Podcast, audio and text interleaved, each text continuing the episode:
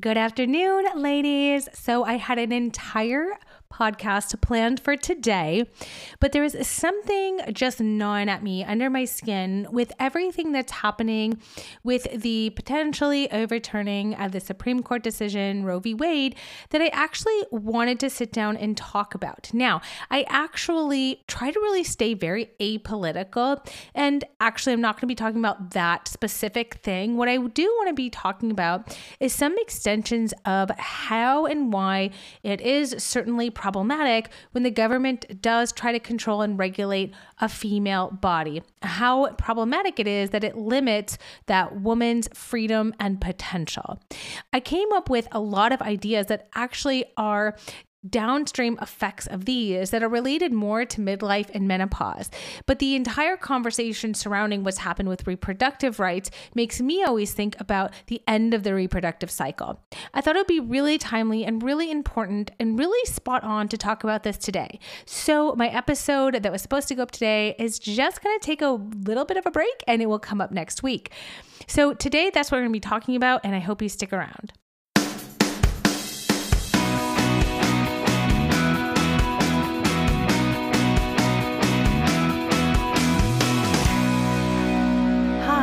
Welcome to Health by Heather Hirsch, a podcast dedicated to uncovering many of the women's health issues many of us are wondering about, but few of us are talking about. My mission is to expose the current gaps in knowledge and care on all things women's health. Enjoy. It's no secret we talk a lot about genitourinary syndrome of menopause here on the show. So I'm excited to tell you about a non hormonal product I recently discovered, which is the once daily oral omega 7 soft gels from Femininity.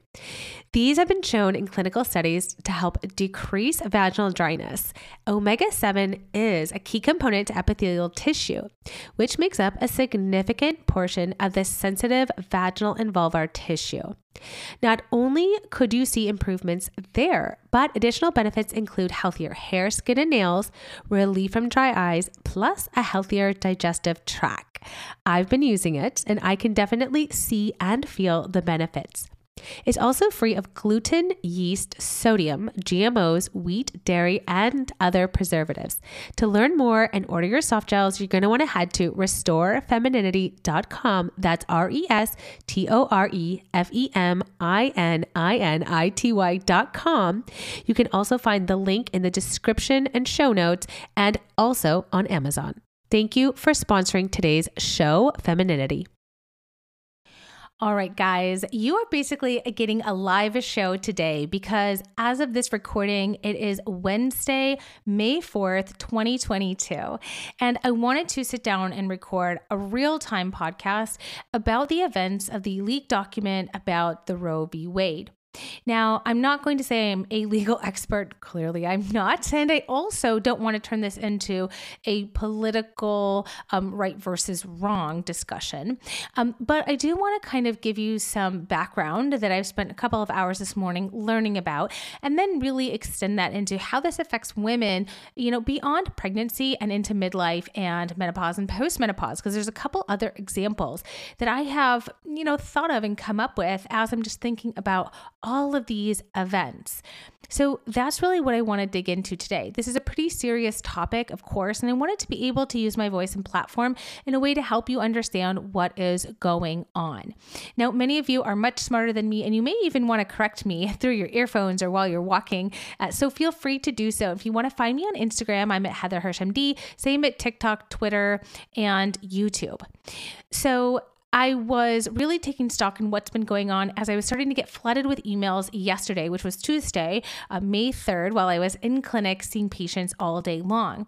And apparently, the document leaked late Monday night about the, uh, and I'm going to get these legal terms completely wrong, but essentially, the Supreme Court's um, sort of like what we think we want to say as of today. Um, and I got a lot of my sources, of course, from the Daily, which I listen to almost every morning on the way to work. And so that's where a lot of this comes from, as uh, as well as just reading different various news sources and trying to put the pieces together. And so, if the Supreme Court does rule to overturn Roe v. Wade, the first thing that's really interesting is that's going to essentially undo, not legal terms, 50 years of precedence, which is a pretty big deal considering that at recent swearing ins of Supreme Court justices thingies, uh, they all eh, kind of had said that precedence is really, really important and it's unlikely that that could ever be changed. So, the tides have now turned uh, very soon after they made those public statements. Um, and second, um, this is leaked. It could still change, but potentially seems less likely.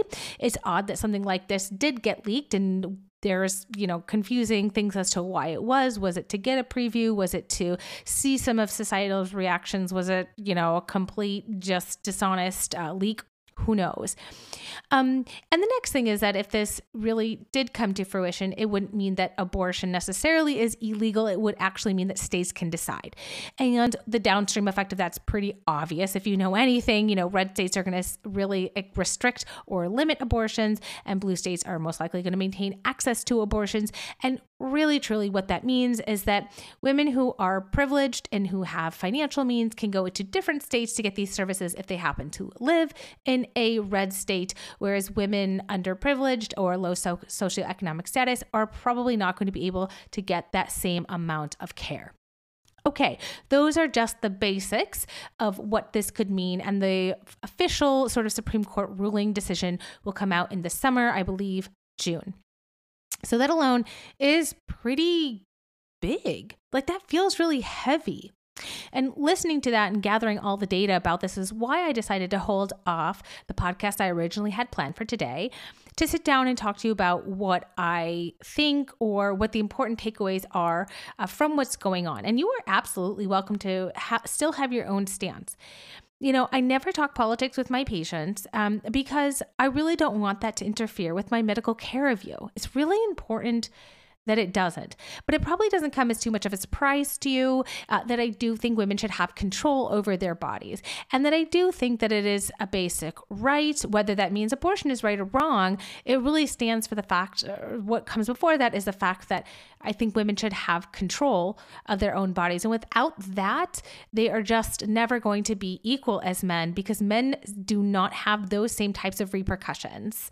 There is almost uh, very few, and I'm sitting in my attic talking to myself, so I wish I had a debater with me and we could do that later. But there's almost very few reasons that I can think of off the top of my head where men's bodies are controlled um, by the government. Uh, certainly, there may be, um, you know, military requirements where there could be physical things that mean that you can't go to the military. That's like the one thing I can think of. Of course, also women have those same requirements as well, but those are still very drastically different than, um, you know, access to medications, um, which is severely not tipped in the favor of women, uh, access to procedures in this case, um, and access to equal care. Um, and so that's why it's a really, really big thing.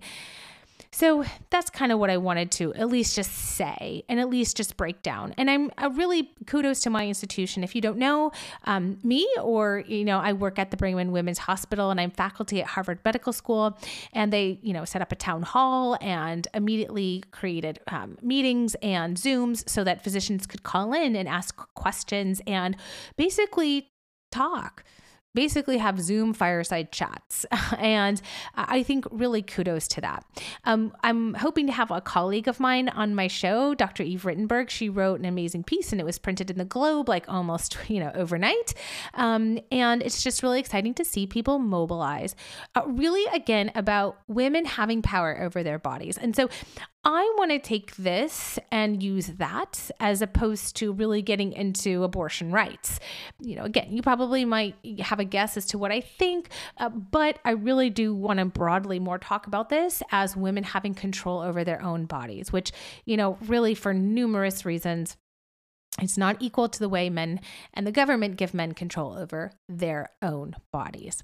So, in getting prepped for this, um, you know, impromptu podcast, I, I, wrote down a couple of things and reasons of why this really struck home with me, not just about access to reproductive care in terms of pregnancy, but the rest of women's health care. And I came up with a couple really interesting points that I kind of just want to dig in here to again just further emphasize that it's not just about you know terminating a pregnancy or not or you know um, giving the baby up for adoption or etc it's more than that. It's that this extends into so many different realms. And when women don't have access and control over their bodies that makes them unequal to men period. So example number one that i thought of is that what's interesting and was really commonly forgotten is that the most common time of an unintended pregnancy for a woman outside of early adolescence is midlife, is perimenopause. Just take that in for a second because that is really powerful to know.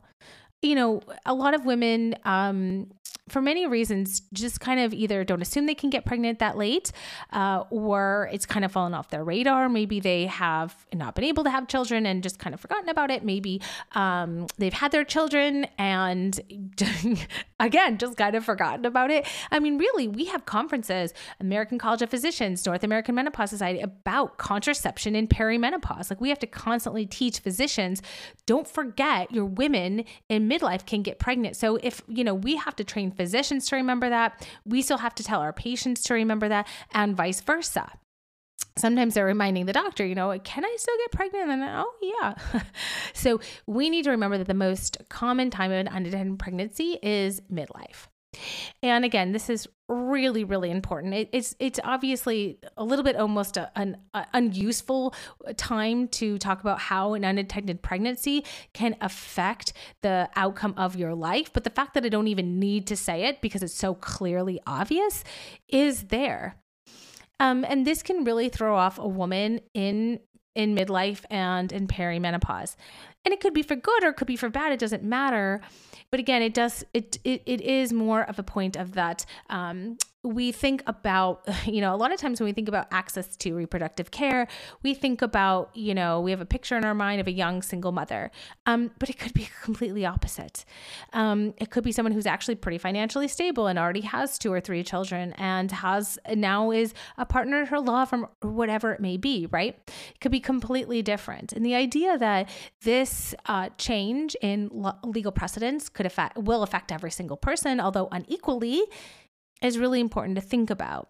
And along that point, a little bit of an extension of this point is that medications for women are so um, inaccessible. Now, I'm starting to think about postmenopausal hormone therapy, but I'm going to even make some further extrapolations on this point. It's not uncommon that women come to see me because they are in perimenopause and they do want hormone therapy, but their doctor doesn't believe that they can take hormone therapy, or their doctor may have given them hormone therapy but not thought about what happens if they could get pregnant. For example, women on massive amounts of testosterone from testosterone pellets. If there's an unintended pregnancy and she's not using contraception, that could virilize a fetus, which means um, a uh, female fetus could end up with male parts. Okay. Um, and those things are not told to the patient very commonly. Um, and so, access to medications I see as women get into midlife and perimenopause and menopause are severely limited. You know, we can also extend that into um, using contraception for other things. This is another gr- another i was going to say great but another real problem is that uh, we call contraception contraception i know you're going to think that sounds crazy but i wish we called it something else if any of you have seen me in my clinic you may commonly know that I call birth control pills perimenopausal pills or acne pills or PCOS medications. I really, really, really, really wholeheartedly dislike the term birth control pills or contraception or birth control methods. I dislike it to its core because it means that all those medications are doing is preventing you from pregnancy.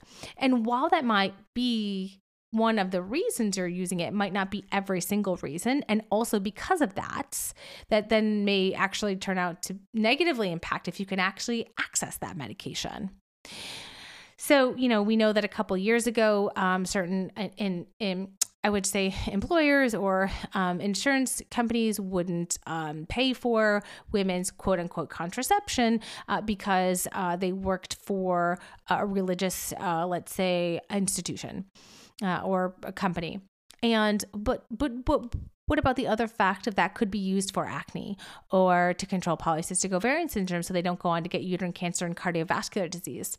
Oh, and just happen to prevent, you know, pregnancy because it delays ovulation. You know, so I really also find that there's so many different ways you could play that to whatever card you want. Um, that's really bothersome. And then you get to the whole hormone therapy debate. And here you have a big influence from the Women's Health Initiative, which is a government funded study. And again, I don't want to completely knock the WHI or completely knock the NIH or completely knock the FDA. I'm just pointing out places where I see on a daily basis um, women's bodies and decisions are controlled by, I guess, what all under the umbrella of the government. And again, listen, sometimes this has benefits, right? As you know, I strongly stand against unregulated, un-FDA approved testosterone pellets. Why? Because it causes serious damage to women. Okay, so I do think that there is uh, uh there is some reasons why you know we do need overseeing and regulation, but a lot of times this can be very problematic. Now, to the same point, it's your right if you want to take a testosterone pellet, you can take a testosterone pellet. It's my right to also tell you why I don't think you should and actually what I think could be better and safer. But you know, it is your right. And I'm not going to say that it's not because at this point, and if that's what you want to do with your body, that's what you can do. Okay, so I got a little off topic there, but let's talk about access to hormone therapy. Access to hormone therapy is a really interesting problem. In the you know be, before the WHI, most women took hormone therapy, and the American College of Physicians advocated for the use of hormone therapy. But in the early 2000, 2002, 2003, when the WHI first came out, as you know, if you've been a listener to my podcast, definitely listen to the episode I did with Dr. Sharon Malone about this because she walks you through it as she was living it. But when those results came out, hormone therapy dropped precipitously, and the use of antidepressants rose steeply starkly, frighteningly fast. And so women were pulled off hormone therapy, and we've been unable to really undo the results of that. The damage was done, just like Justin Timberlake said. And despite, you know, a plethora of evidence to the contrary in the last 20 years, it's been really hard to undo the damage that has been done to women's health because of the fear instilled by them that the powers that be that hormone therapy is dangerous.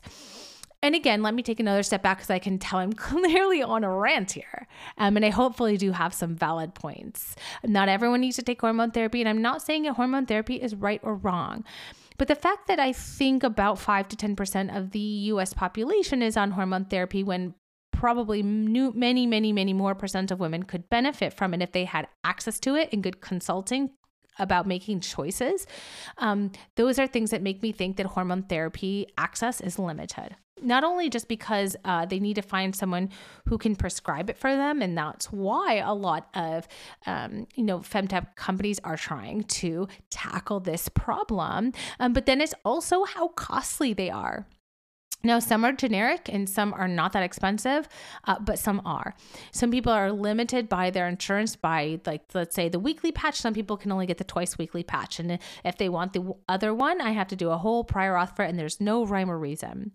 That could be said of any medication that any physician prescribes, but by nature, estradiol and micronized progesterone are not expensive. Um, they're not even money makers necessarily for those companies. So it just seems a little strange. And then you even extend that to vaginal estrogen, which is completely safe, which is so necessary and so important. And it still carries a black box warning on it put on there by, you know, the NIH because of the results of the WHI, which have nothing to do with vaginal estrogens. These are local um, topical hormone therapy. Those are also extraordinarily costly. Um, and these are medications that keep women healthy and happy and safe. And we've done many, many podcasts on that here. So um, it's likely you're only listening this far into the show if you are a avid follower of mine. And um, you know, there's lots of data to show that hormone therapy increases your lifespan. Actually, there's plenty of data to show at least by three years. And there is numerous benefits to hormone therapy for women who start within 10 years of menopause who have no known contraindications to estrogen, of which probably 90% of women fall into that category when they're thinking about hormone therapy. Okay. So this is a real, real big problem. And Dr. Phil Sarrel, a good friend and mentor of mine, did an immense amount of research on the harms done to women's bodies, um, lifespans, um, you know, quality of life after the WHI because women refused hormone therapy for no reason. So it's extraordinary. Extraordinary. And next up, and finally, you have research on medications and accessibility to things like testosterone and sexual health medications. All right, so what do I mean by this? Well, you know, I'll, I have done several podcasts on testosterone replacement. You can listen to my one on estrogen, progesterone, and testosterone. Oh my, that's very popular. Um, but testosterone supplementation, especially postmenopausally for women with low libido, is supported by NAMS. NAMS is the North American Menopause Society. And testosterone use in women is finicky at best because testosterone is not FDA approved um, in the United States um, for women, um, that they have to go through a lot of hoops and jumps to get it. Now, the same may be true for men. Totally may be true. I don't see men, I don't keep up with it. So I don't want to speak on that. I think it's still an FDA approved, but I think that access to it is much, much easier because it's commercially available. For women, FDA, uh, sorry, for women, testosterone is not commercially available. Commercially available means that, uh, you know, a, your, uh, a man could go to CVS, Walgreens, and they probably will carry the testosterone supplementation that their doctor is prescribing for them. Yes, men can also get testosterone pellets injected and do all sorts of unapproved things, and they do that too. But women are have it even worse. So there is no commercially available option for women, and it is unlikely in my lifetime that testosterone will ever be FDA approved for women. Look at we're at a point where you know if we're overturning um, precedents on abortion, it's unlikely that we're going to get testosterone approved for women. Okay, now here's a little bit of Heatherism where I will get honest with you and political is that what would the world look like if most women took hormone therapy and testosterone? They'd probably be sharper, smarter, faster, stronger, better. All right. I will leave you to your own devices to think about and ponder why, um, you know, access to uh, good care in midlife and at menopause has has not been equal to men. And you already know this. You already know this. I'm just saying what you already know and validating and informing uh, your lovely dinner table discussions this week.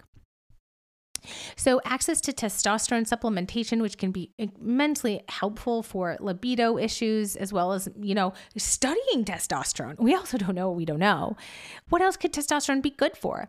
There was a small study in the UK looking at cognitive improvement with testosterone usage in postmenopausal women. What are the places that testosterone works in the brain or in the muscles or in the gut? We kind of don't know. We don't know. And we don't know what we don't know. And then there are other sexual health medications out there, but they are so expensive and costly and underprescribed and and not taught doctors don't know about them, right? So then you can't access them both financially and because you need a doctor to prescribe them to you. Now, I've done lots of podcasts, and I think I have a great YouTube video on medications for low libido. So you can check that out if you want to dive deep on that. But the other two medications, besides for testosterone, that are actually FDA approved for low libido in perimenopausal women, not postmenopausal women, is Addyi or flibanserin, a once daily oral medication that works to increase dopamine in the brain, and Vyleesi. Vyleesi is an as needed injectable, it's a bremelanotide receptor um, antagonist. So just a bunch of um, medical jargon. And so both of those work centrally in the brain to help improve desire. And they're really difficult to get. In fact, you know, as a menopause specialist and expert and as an ISSWSH fellow, that's the International Society for the Study of Women's Sexual Health, there are both of those medications have one specialty pharmacy that I will send my prescriptions to. And that is the one and only pharmacy that I can, for now, trust that is going to give the best prices to my patients. But these are not covered for anyone on government insurance only if you have commercial payer insurance. So, again, a theme of, you know, even though women's care is unequal to men, there are still within that um, subcategories of who does get better care. And it, and it shouldn't be that way. And it should not be that way. You know, so uh, again, research on these topics is very, very slim to none. Now, again, I I could be wrong because um, I I am not a grant writer, and um, there are many amazing people that are, and I think my skills lie in translating that research to women and I love doing that. I really think that that is where I shine. And uh, so I leave the super smart, you know, physicians and scientists to uh, study what needs to be studied and do the research and apply the research. But it is no secret that it's unlikely um, that, you know, someone will get granted this huge amount of money uh, to study testosterone in postmenopausal women, right? Just even saying it, you're like, yeah, I just don't think so. you know, and, and, and it's, it, it is still that way and it will be that way for a very long time. But what I will say is that my army of women has, you guys are amazing. You guys are strong and you are um, incredible in what you, the voices that you're putting out there and the support groups that you're forming and the discourse that you're having and the conversations that you're starting and the posts that you're reposting the questions that you're asking your doctors the questions that you're asking your partners you know, being in social media has been such a amazing experience because I feel I truly do get to feel like I am living this uh, life and revolution in midlife women's health with you, which I, which I'm physically, mentally, and emotionally getting to do, um, and it is just really, really incredible. So, I kind of want to summarize a little bit because I think that that was a lot. I didn't even know I had all of that stored in me. But again, I think that, of course, um, this is a huge, huge thing in history that will be unfolding over the next couple of weeks. And it's immensely important uh, for everyone involved and for generations to come. And it's not just about what happens to our bodies if they get pregnant, that's huge but it's what happens to our bodies in every single stage of the reproductive uh, cycle, including postmenopausal as a part of that cycle. And there is many, many examples of where having our bodies be controlled um, means that we are we are considered less than men. You know, I, there's no other good way to say it. I kind of wanted to say it in a positive light, but it's hard to find any other positive words. And it's not just access um, to medications and procedures, but it's choices that we can make. Um, it's the uh, information that we can receive. Um, and it's doing things so safely because one thing's for sure without access, it's not that it will stop, it's just that it will be done in an unsafe manner. And that's really a lot of what I have seen happen in menopause as well as what is now being shown and being talked about in reproductive health care. All right, guys, I know that was a little sobering. I'm sorry, but I thought it was important to do something real time. I have this great episode next week. I'm going to leak that it's going to be with Angie from Angie Hot and Flashy on YouTube. And you guys, I cannot wait to like drop some teasers and clips because it's going to be such stark contrast to how serious this show is. This week, we talk about all things women empowerment, midlife, beauty, menopause. And so, you know what? Actually, it is going to be a good episode to come right after this. What an incredible, incredible story and woman, and how exciting it was to get to talk with Angie. And I can't wait to have her on my show next week. I love you guys so sincerely. Thank you for sharing my show, sharing your voice, sharing your your opinions. Um, and I, I, I really appreciate you guys so much. With that all being said, I hope you have a wonderful evening. I hope that this actually inspired you and motivated you. Um, together we are stronger. That's really cheesy, but it's really true. And I will see you guys next week for a really fun episode. Until then, thank you guys for listening. Bye, everyone. If I haven't already done so, thank you, thank you from the bottom of my heart for listening to my show. Consider subscribing so you never miss an episode. Also, if you love the show, your stars or a quick review could really help other women who are searching for information on menopause and midlife around the globe find this show. If you want to work with me, consider the Reclaiming Menopause Masterclass. The link for that is in the description to this show. Thank you again from the bottom of my heart for all your support, and I'll see you next week for a brand new episode episode.